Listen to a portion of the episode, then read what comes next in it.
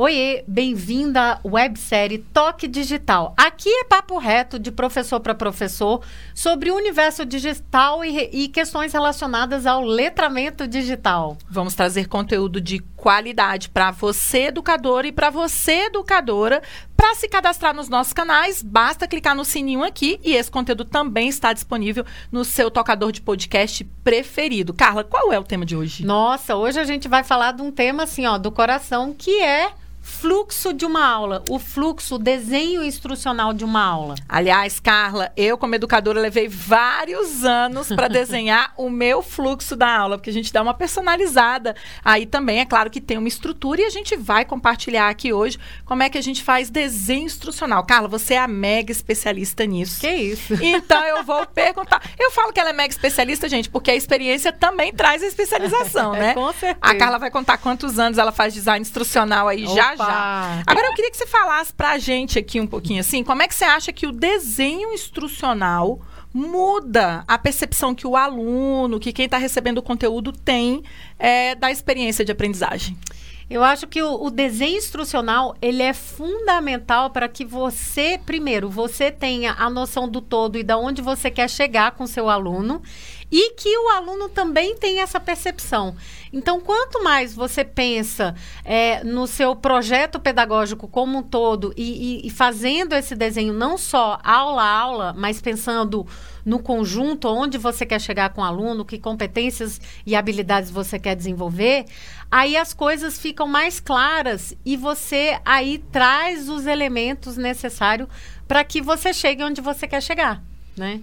Perfeito, Carla. E tem uma coisa que você sempre fala que está relacionado ao ambiente altamente flexível e ao ensino remoto. Você acredita que o ensino altamente flexível, o ensino remoto, o ensino híbrido, ele precisa de um design instrucional mais estruturado?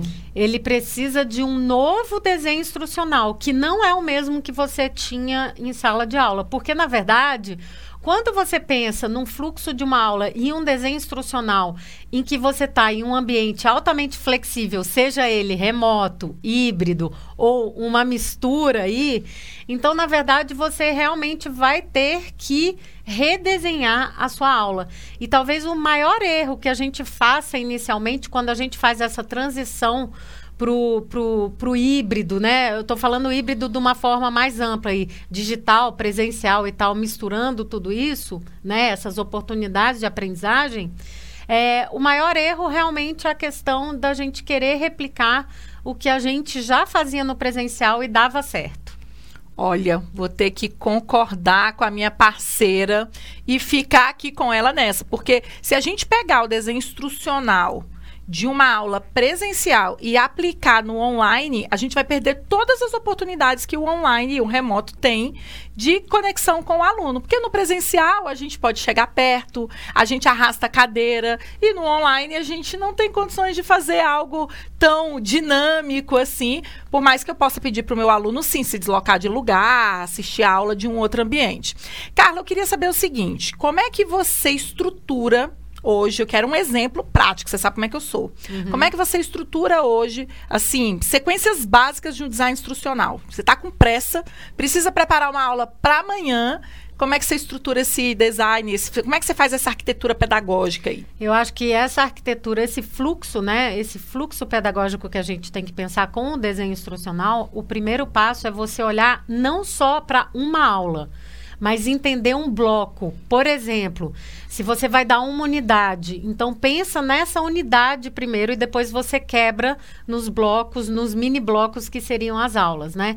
E também uma coisa importante que a gente sempre fala que é, eu, inclusive, estava conversando ontem com, com uma instituição e, e mostrando como isso faz a diferença? Quando você tem, por exemplo, é, quando você está fazendo esse desenho, você tem que pensar, por exemplo, em atividades que demandam alta capacidade cognitiva, quer dizer, o aluno tem muito gasto de energia, então é alguma coisa mais profunda e tal, e outras atividades que têm mais baixa é, demanda de trabalho cognitivo. O que, que significa? Que você, nas, no seu plano de aula, você tem que fazer um desenho que você tenha mais energia, menos energia, você tenha é, muita produção do aluno, uma parte que o aluno produz um pouco menos. Então, essa dosagem é que é o segredo, a mágica de uma boa preparação de aula e que muitas vezes a gente não percebe isso. Porque não adianta a gente dar atividades é, altamente com, com alto grau de energia, sendo que o aluno precisa fazer com que aquilo que ele está trabalhando, ele realmente absorva aquilo né? E trabalha aquilo de uma forma, por exemplo, às vezes mais silenciosa, mais individual. Então, como que você balanceia, faz essa equalização do, da energia com o tipo de atividade? Em pares, em grupo, individual. Então, esse é o segredo de um bom planejamento de aula.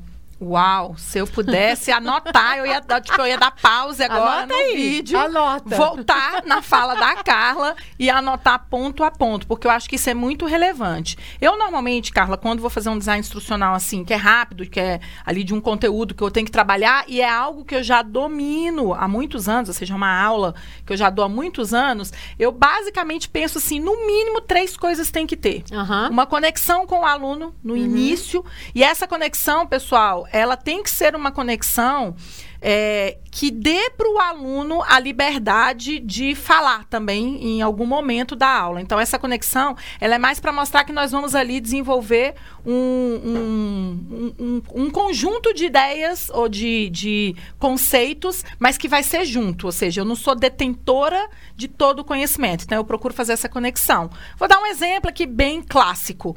É, vou pegar uma aula de plano inclinado clássica. Eu, antes de começar a aula de plano inclinado, eu trouxe vários GIFs de pessoas escorregando em planos inclinados. Então, isso é uma forma de fazer conexão. O segundo passo que normalmente eu me aproprio é, é tem a ver com Ausubel, né, que é subsunsores. É investigar qual é o universo do aluno sobre aquele assunto. Então, como eu coloquei os GIFs ali já para criar uma conexão, eu vou nesse segundo passo perguntando para eles o que, que eles sabem, né, de, de rampa, onde é que eles já viram, qual é a situação cotidiana em que eles enxergam a existência de uma rampa e por aí vai. Aí, assim que eu tenho noção de qual é o universo cognitivo do meu aluno a respeito daquele assunto ou da turma, aí a gente parte para o conteúdo mesmo. Em geral, eu faço uma explanação clássica, e aí pode ser usando slide ou é, escrevendo na tela, igual a gente está escrevendo agora, ou se for na sala de aula presencial do conteúdo. E aí aí, ao final dessa explicação, eu trago um exemplo. Um exemplo prático. É, no nosso caso, tem muita matemática envolvida, de como é que aquilo se aplica matematicamente. E em seguida, Carla, eu vou colocar os alunos para produzir. Dividir esse tempo é a coisa mais difícil do planejamento, porque você quer fazer a conexão, mas você também precisa de um tempo para a parte de explanação. Quando eu tenho disponibilidade de mais aulas para tratar aquele assunto, eu inverto toda essa sequência. Eu faço a conexão eu faço a pesquisa do ambiente cognitivo do aluno e aí eu vou para uma exploração de laboratório tá? Então, se eu tiver mais tempo, ao invés de explicar para eles como é que é um plano inclinado, matematicamente falando, eu levaria pro laboratório e faria uma experiência lá para eles mesmos chegarem à conclusão. Mas isso tudo depende da disponibilidade que a gente tem, porque às vezes você tem que terminar um conteúdo ali, porque está muito próximo dos exames externos que os alunos têm que fazer. E aí, Carla, no final da aula é sempre a minha maior dificuldade, é o final da aula, né? O que fazer no final da aula. E eu aprendi aqui no Amplifica que a gente tem que ter o ticket de saída. Então, você tem que terminar a aula, mas os alunos, de alguma forma, têm que expressar é, aquilo que eles aprenderam ou alguma dúvida que ele ainda esteja carregando para a gente poder continuar discutindo. Então, eu aplico ali a metodologia do exit ticket. É, existem várias, né? É, pode ser um papelzinho, pode, pode, ser, ser no quadro. Eu falo para eles que eles só podem sair da aula a hora que eles responderem aquela pergunta, que pode ser com uma dúvida. Então, eu faço uma atividade dessa natureza tem funcionado, né? Eu sempre brinco que a questão aí da, do fluxo da aula e do planejamento, do desenho instrucional, ele geralmente é um ato, é, é, um, é uma. É como se fosse uma peça de teatro em três atos, né? Boa. Claro que pode ser em três ou em cinco, por exemplo. Hoje em dia, é, a gente tem trabalhado muito, inclusive, com cinco atos, né? Quer dizer, a gente quebra em cinco partezinhas pequenininhas, principalmente aí a gente pensando é, no remoto aí, porque a gente tem os desafios extras, Verdade. né? Então tem sempre é, a parte de que a Samara falou super bem de, de engajamento, de conexão com o aluno. Depois começa o engajamento e a conexão com o conteúdo, né? Então é a parte também que em vez da gente começar explicando coisas, Gente, é, se o aluno está em ambiente digital, é, online, por exemplo, não, não digital como online, mas o online mesmo, poxa, Será que daí já não dá para eles é, fazerem alguma coisa no próprio ambiente deles? Eles já podem fazer uma pesquisa, o que antes você não tinha isso fácil em sala de aula. A gente sabe como era difícil a questão da tecnologia em sala de aula era muito complicada antes. Então, isso está facilitado de alguma forma. É, mesmo para os alunos que a gente considera aí que, que tem baixa acessibilidade, Hoje em dia, a maioria das casas tem pelo menos um dispositivo móvel, que já dá para ele fazer muita coisa e pesquisar. Então, é, enquanto você está fazendo essa proposta, assim, e também não pode ser uma coisa muito aberta. Traz um roteirinho para o aluno, tipo, para onde que ele tem que ir, qual o caminho que ele vai trilhar. Aí depois você tem, tipo, o que a gente chama em inglês de wrap-up, quer dizer que todo mundo vem com você, que é a sistematização, né, daquela parte. Aí você pode ter um desafio de aplicação daquela parte que você já trabalhou com ele, quer dizer, você trabalhou, sistematizou, agora esse desafio para colocar em prática e aí você fecha, você finaliza. E o que a Samara estava falando do finale, do gran finale, é uma coisa que muitas vezes, e eu já fui, já pequei milhões de vezes, porque eu sou uma pecadora, né? Então, já pequei milhões de vezes em relação a isso, que é o seguinte. A gente é, acaba a aula, é como se assim, a gente acabasse no meio do filme. A gente não fecha o que a gente tem que fechar daquela aula. Então, às vezes, por isso que eu digo, dependendo da sua aula, vai ser em três atos ou em cinco atos. Porque dependendo da sua disponibilidade de tempo e dependendo do fluxo como você vai de tempo, você tem que redimensionar para não deixar de dar o fechamento. Porque, tipo assim, ah, eu tô sem tempo, vamos acabar então. Não, você não acaba uma aula assim. Como, da mesma forma que um filme não acaba assim. E quantas vezes também você já teve aquela sensação de que você tava num filme e, tipo assim, pô, não, acabou aqui? Não é possível. Então, a mesma sensação que você deixa com o seu aluno, né? Então, essa parte do final, eu me lembro que eu assisti um, uma palestra muito impactante falando sobre esses grandes finale. Que é onde a gente tem que deixar o gostinho de quero mais, ou que a gente vai fazer um, um ticket de saída, ou que a gente deixa o desafio. É, tipo, você faz o desafio que tem que ser trazido para a próxima aula, né? A resposta. Então, é, eu acho que o engajamento não é só quando a gente começa ou a conexão quando a gente começa, mas principalmente a conexão para o que vem na próxima vez. Então, você pensar neste fluxo e neste desenho instrucional é a coisa mais importante para aquilo que é a maior dor dos professores, que é o engajamento.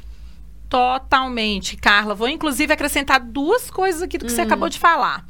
A primeira é que isso aqui é um cenário perfeito, tá? Estamos imaginando que a aula não vai ter nenhuma interrupção. Ih, tem várias. Estamos imaginando aqui que a internet não vai cair, nem a sua, nem a do aluno. E estamos imaginando aqui que o aluno vai ter o dispositivo disponível para ele na hora da aula, porque nós sabemos que tem residências que você tem um dispositivo para cinco é. crianças assistirem aula. Mas a gente está considerando aqui as várias possibilidades. Então, o que a gente pode fazer é combinar com os alunos. Olha, para a próxima aula, eu vou precisar do dispositivo. Tem como você combinar aí na sua casa para você ter esse disponível, esse dispositivo disponível para você, porque aí também fica uma negociação em casa. E claro, tudo isso que a Carla falou pode ser totalmente adaptável uhum. para o ensino remoto, total, é, analógico, sem sem ser via digital. Você também pode fazer um roteiro de aprendizagem para o seu aluno Muito com boa. um design instrucional muito parecido, inclusive, com o que você em vai fazer em sala de aula. Atos, por exemplo. Em três ou em cinco atos. E aí esse aluno vai desenvolver esse roteiro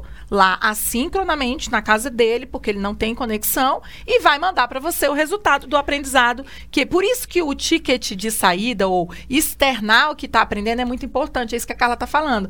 E eu sempre fiz esse exercício, Carla. Se o aluno estivesse fazendo essa aula sozinho, ele me entregaria tudo que eu preciso que ele me entregue? Porque no presencial, no síncrono, no online, fica fácil, porque eu consigo puxar algumas vezes isso, fazendo uma pergunta, fazendo uma interação no chat. Mas se o meu desenho instrucional é universal, e aí já vamos puxar esse tópico aqui, se eu estou pensando num desenho universal de aprendizado, tem que ser capaz de acontecer tudo aquilo, Carla, mesmo sem a nossa presença, né? É, eu acho que a grande coisa aí, Samara, é a gente fazer com que o, o aprendizado ele seja cada vez mais visível. E eu acho interessante, porque gente, você estava falando aí, por exemplo, ah, o professor, na verdade, quando está no presencial com o aluno, ele tem como puxar isso do aluno, né? É, um De recurso, alguma forma. É. Mas você não consegue puxar de todo De mundo. todos, não. Então, olha agora a beleza, e, e por isso que assim, eu sei que os desafios são enormes no digital, com as tecnologias, mas olha a beleza que a tecnologia te traz para potencializar essa visibilidade do aprendizado, não só de alguns alunos, né? Ou tá, o aluno que é mais falante, ou o aluno que você fez uma pergunta, mas todos os alunos. E como é que você consegue fazer isso? Pensando num desenho universal da aprendizagem, que a gente vai falar em um outro episódio com mais profundidade, mas aqui só trazendo o conceito que é o seguinte: é você dar opções para os alunos para que todos cheguem ao objetivo final de algum tipo de performance que você quer que ele faça. Para o quê? Desenvolvimento de alguma competência e habilidade.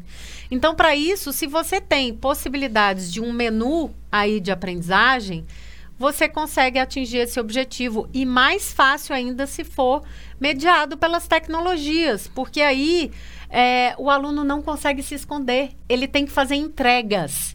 E é isso que a gente também tem que pensar: quais são os entregáveis que eu preciso que o aluno tenha para que ele demonstre que ele está desenvolvendo é, uma habilidade cognitiva ou que está desenvolvendo uma competência e outra habilidade qualquer, que são várias, né? Então, assim, essa questão da visibilidade na aprendizagem é essencial. E ela vem com mais força agora, porque você vai ter alunos em contextos altamente flexíveis, né? E aí, Samara, eu queria puxar um outro assunto para você que eu acho interessante, que é assim, tá. A gente tem todos esses desafios aí do presencial e do online. E quando você está nesse ambiente que é presencial, que você está com alguns, porque tem acontecido muito, né? Alguns poucos alunos em sala de aula e outros alunos em casa. Como é que você faz esse desenho? Aí, Olha, qual que é o fluxo aí? Como é que você trabalha? Primeiro, já Me vou conta. deixar assim bem claro. Eu quero saber de você também que está aqui escutando, né? Como é que você dá conta? Como é que você faz? Qual que é a mágica? Eu primeiro quero dizer que quero deixar assim bem claro que eu não sou a favor desse estilo de aula, tá? Eu sei que ele está acontecendo. A minha filha, inclusive, está recebendo aula nesse modelo, mas eu particularmente acho que não é a melhor solução para o ensino híbrido. O professor com a câmera aberta dentro de sala de aula e com alunos presencialmente. Entendo todos os aspectos aí, os gestores, os líderes educacionais, tudo que vocês estão vivendo, entendo, sei que vocês tiveram aí também que se ressignificar no meio do caminho, mas é um modelo muito complicado do ponto de vista cognitivo de quem conduz um processo de facilitação Nossa. de aprendizagem, tá? É e eu vou dizer desafiador. por quê. Porque eu preciso dar atenção, olha só, eu tenho que ter inteligência sobre o conteúdo que eu vou ali trazer para os meus estudantes, tenho essa sequência estruturada na minha cabeça, eu preciso é, dar feedback instantâneo, porque a educação síncrona, ela exige feedback instantâneo, e eu tenho que dar esse feedback instantâneo para o meu aluno que está no online, e para o meu aluno que está no presencial. Gente, do ponto de vista de atenção cognitiva, são muitas tarefas para serem executadas simultaneamente. Então, já fiz aqui o meu disclaimer. Mas dá para fazer. Dá para fazer. É complicado, mas você teria que repensar o modelo educacional. É. Não dá para fazer isso no modelo tradicional de aula que a gente tem. E aí, para isso, eu preciso de um modelo é, baseado em estações, usar metodologias ativas. E aí, Carlos, o que está acontecendo é que quando chega lá na ponta, o pai que está assistindo a aula em casa, ele não compreende bem esse modelo que é o, o, modelo atual de educação, que a gente acha, né? Que o aluno, que a gente acredita que ele é mais eficiente, e as pesquisas mostram aí que ele é mais eficiente do que o modelo tradicional. Aí o pai questiona que não está tendo aula, porque o pai entra lá e o professor, naquele momento, ele não está de frente para a tela porque ele está atendendo um grupo enquanto a galera faz uma atividade. Então, a situação que a gente está colocando os educadores hoje, vou fazer esse chamado aqui: quem é líder educacional e quem é família. É muito complexo. É complexo. Porque nós somos um só. Dá para fazer com ensino híbrido, é só você montar estações, dividir as atividades e fazer os rodízios. Essa, sim, é uma clássica e rápida de se fazer. Mas tem que entender que o professor não vai estar na tela aqui o tempo inteiro com seu filho que está em casa. E quem está na escola tem que entender que o professor não vai estar dando atenção para ele o tempo inteiro, porque tem hora que ele vai ter que vir para o chat fazer a discussão com a galera que está é, no remoto. Então, assim, Carla, eu faria usando essas metodologias. É, fiz um pouco disso, tá? Quando a gente gente voltou para o presencial, mas a escola que eu estava trabalhando, a gente conseguiu é, dividir. Então, enquanto eu estava dando aula para a turma do presencial, a minha colega que dividia a cadeira comigo, ela estava dando aula para a é um galera interessante. do remoto. Mas Era é a mundo. mesma aula. É. A gente planejou junto, a gente executava as mesmas etapas juntas e a gente é, até os slides que eu estava usando no presencial eram os que ela estava usando no online. Mas eu sei que essa não é a realidade. É, não é. Né? Eu acho que uma forma da gente resolver isso isso, assim, é, como é que você pode trabalhar se você tem os alunos no presencial, outros no online? Primeiro é você entender que você não vai estar tá dando atenção em dois lugares ao mesmo tempo. Você tem que entender isso. Não tem jeito. Então, não adianta tentar se descabelar e ficar, que não vai dar não certo. Vai não vai. Então, uma estratégia que eu acho que é bem interessante é primeiro você ter líderes é, tipo, mentores ali que fiquem. Sabe o ajudante que você tinha na sua sala de aula? É você ter esses, é, esses alunos com quem você pode contar, tanto no grupo do presencial quanto no grupo do online. Outra coisa que é interessante é você ter roteiros para os dois grupos. Então, quando você tem um roteiro de aprendizagem pronta, que o aluno sabe, tipo, ele vai entrar ou no Google Classroom, ou ele vai entrar no Teams, ou ele vai entrar, ele vai ter um papel lá, ou um PDF, enfim, tem vários formatos aí possíveis. E aí você tem esse roteiro para o dia que o aluno sabe o que, que ele tem que é, fazer e, e trabalhar. Enquanto isso, você tem, por exemplo, os líderes de grupos, tem o, a, o, o, cada grupo vai ter aí o seu líder, né? Então trabalhe muito em grupo, mas tendo essa, essa noção de tempo e tal, e isso te libera para você dar uma circulada. Então não adianta você querer ficar dando aula palestra porque não vai funcionar. Então você dá uma circulada, aí você tanto vai circular no seu ambiente presencial, quanto depois você vai entrar online com os alunos. E a minha sugestão é que depois, no momento final, você faça a sistematização com todos os alunos. Qual seria a minha sugestão? Se tiver transmissão, se você tiver no esquema de transmissão, né, que é esse o caso que eu estou dando aqui, você pede para os alunos que estão no presencial, eles colocarem um fone de ouvido e escutarem você pelo celular ou pelo, pelo computador. Entendeu? Porque aí, na verdade, o que, que você está fazendo? Você está colocando todo mundo online. Isso quando o estudante pode quando levar tem, o é, aparelho, é, né? Tem, Porque a gente sabe que tem, tem situações que não é, tem. quando tem essa possibilidade. Se não tem essa possibilidade, você vai ter que fazer uma opção em termos de posicionamento em sala de aula, que é muito importante você pensar isso. Onde é que você vai estar posicionado para que você não perca os alunos? Então, isso vale o teste antes. Eu sempre faço câmera. uma troca, Carla. Quem vai me ajudar no final são os alunos que estão no presencial. Uhum. Então, eu vou colocar um aluno no computador, que está ali filmando Pronto, a aula. Olha aí. Entendeu? Porque, assim, nem sempre eu vou ter dispositivo para todo mundo. E às vezes os pais também, eles já não estão aguentando mais os filhos com tela. Então, eles mandam para a escola sem tela e a gente não tem a disponibilidade ali do, do celular. Então, eu coloco assim, ó, quem é que vai ficar aqui no chat com a galera. Uhum. Quem é que vai pro quadro comigo pra gente poder sistematizar, Pronto. entendeu? E quem é que vai anotar no caderno pra tirar foto pra aquele colega que não pôde nem assistir a aula Exatamente. online hoje, porque teve uma dificuldade com a internet na casa dele. Isso chama, pessoal, desenho universal da aula, Carla. E a gente trouxe aqui, inclusive, os três princípios básicos. A gente anotou aqui É. pra não esquecer de falar desses princípios básicos que a gente quer compartilhar com vocês. O primeiro, Carla, engajamento. Não pode ser esquecido nunca, né? O porquê do aprendizado, por que que o aluno está ali, o que, que a gente vai fazer com ele. O outro, que é a representação, que Ele- é o processo de aprendizado ali, o que, que vai ser aprendido como. Visível, né? O- a, a parte visível E o da por história. último, gente, que era esse que a gente estava falando, ação e expressão. É. Porque quando eu chamo o meu aluno do presencial para ir para o chat, ele vai ter que expressar no chat para os colegas o que ele aprendeu daquela aula ali. Então, olha isso que a Carla acabou de falar. Olha o que o digital nos trouxe. A possibilidade de que todos os alunos, à sua maneira, expressem aquilo que eles aprenderam. Olha, eu ficaria três dias aqui falando É, disso. eu acho que vale um episódio só sobre desenho universal de da aprendizagem, que tem muita coisa interessante aí. É, a gente tem um, um vídeo no nosso canal aqui do YouTube, é, no, ampli- um, não foi Ampliflix, não. Eu gravei um fluxo da aula e dando dicas. Porque é, teve algumas pessoas, tem, tem várias pessoas interagindo aí com toque digital e, e eu tenho sentido que as pessoas têm cada vez mais assim se engajado nos tópicos, né, Samara? E aí, alguns falaram assim: ah, tá, mas eu queria exemplos. A gente está trazendo discussões de forma mais ampla e os exemplos, na verdade, estão todos no nosso canal. Se você entrar no Ampliflix, e também é, no nosso canal ali tem, tem outros vídeos, tutoriais ou vídeos com, com ideias. Isso vai te ajudar muito com a parte de estratégia bem específica e esse ferramental que você está buscando. Então, Sensacional. Então, Carla, a gente está te esperando no próximo episódio. é isso aí. Beijo. Tchau, tchau. Tchau, tchau.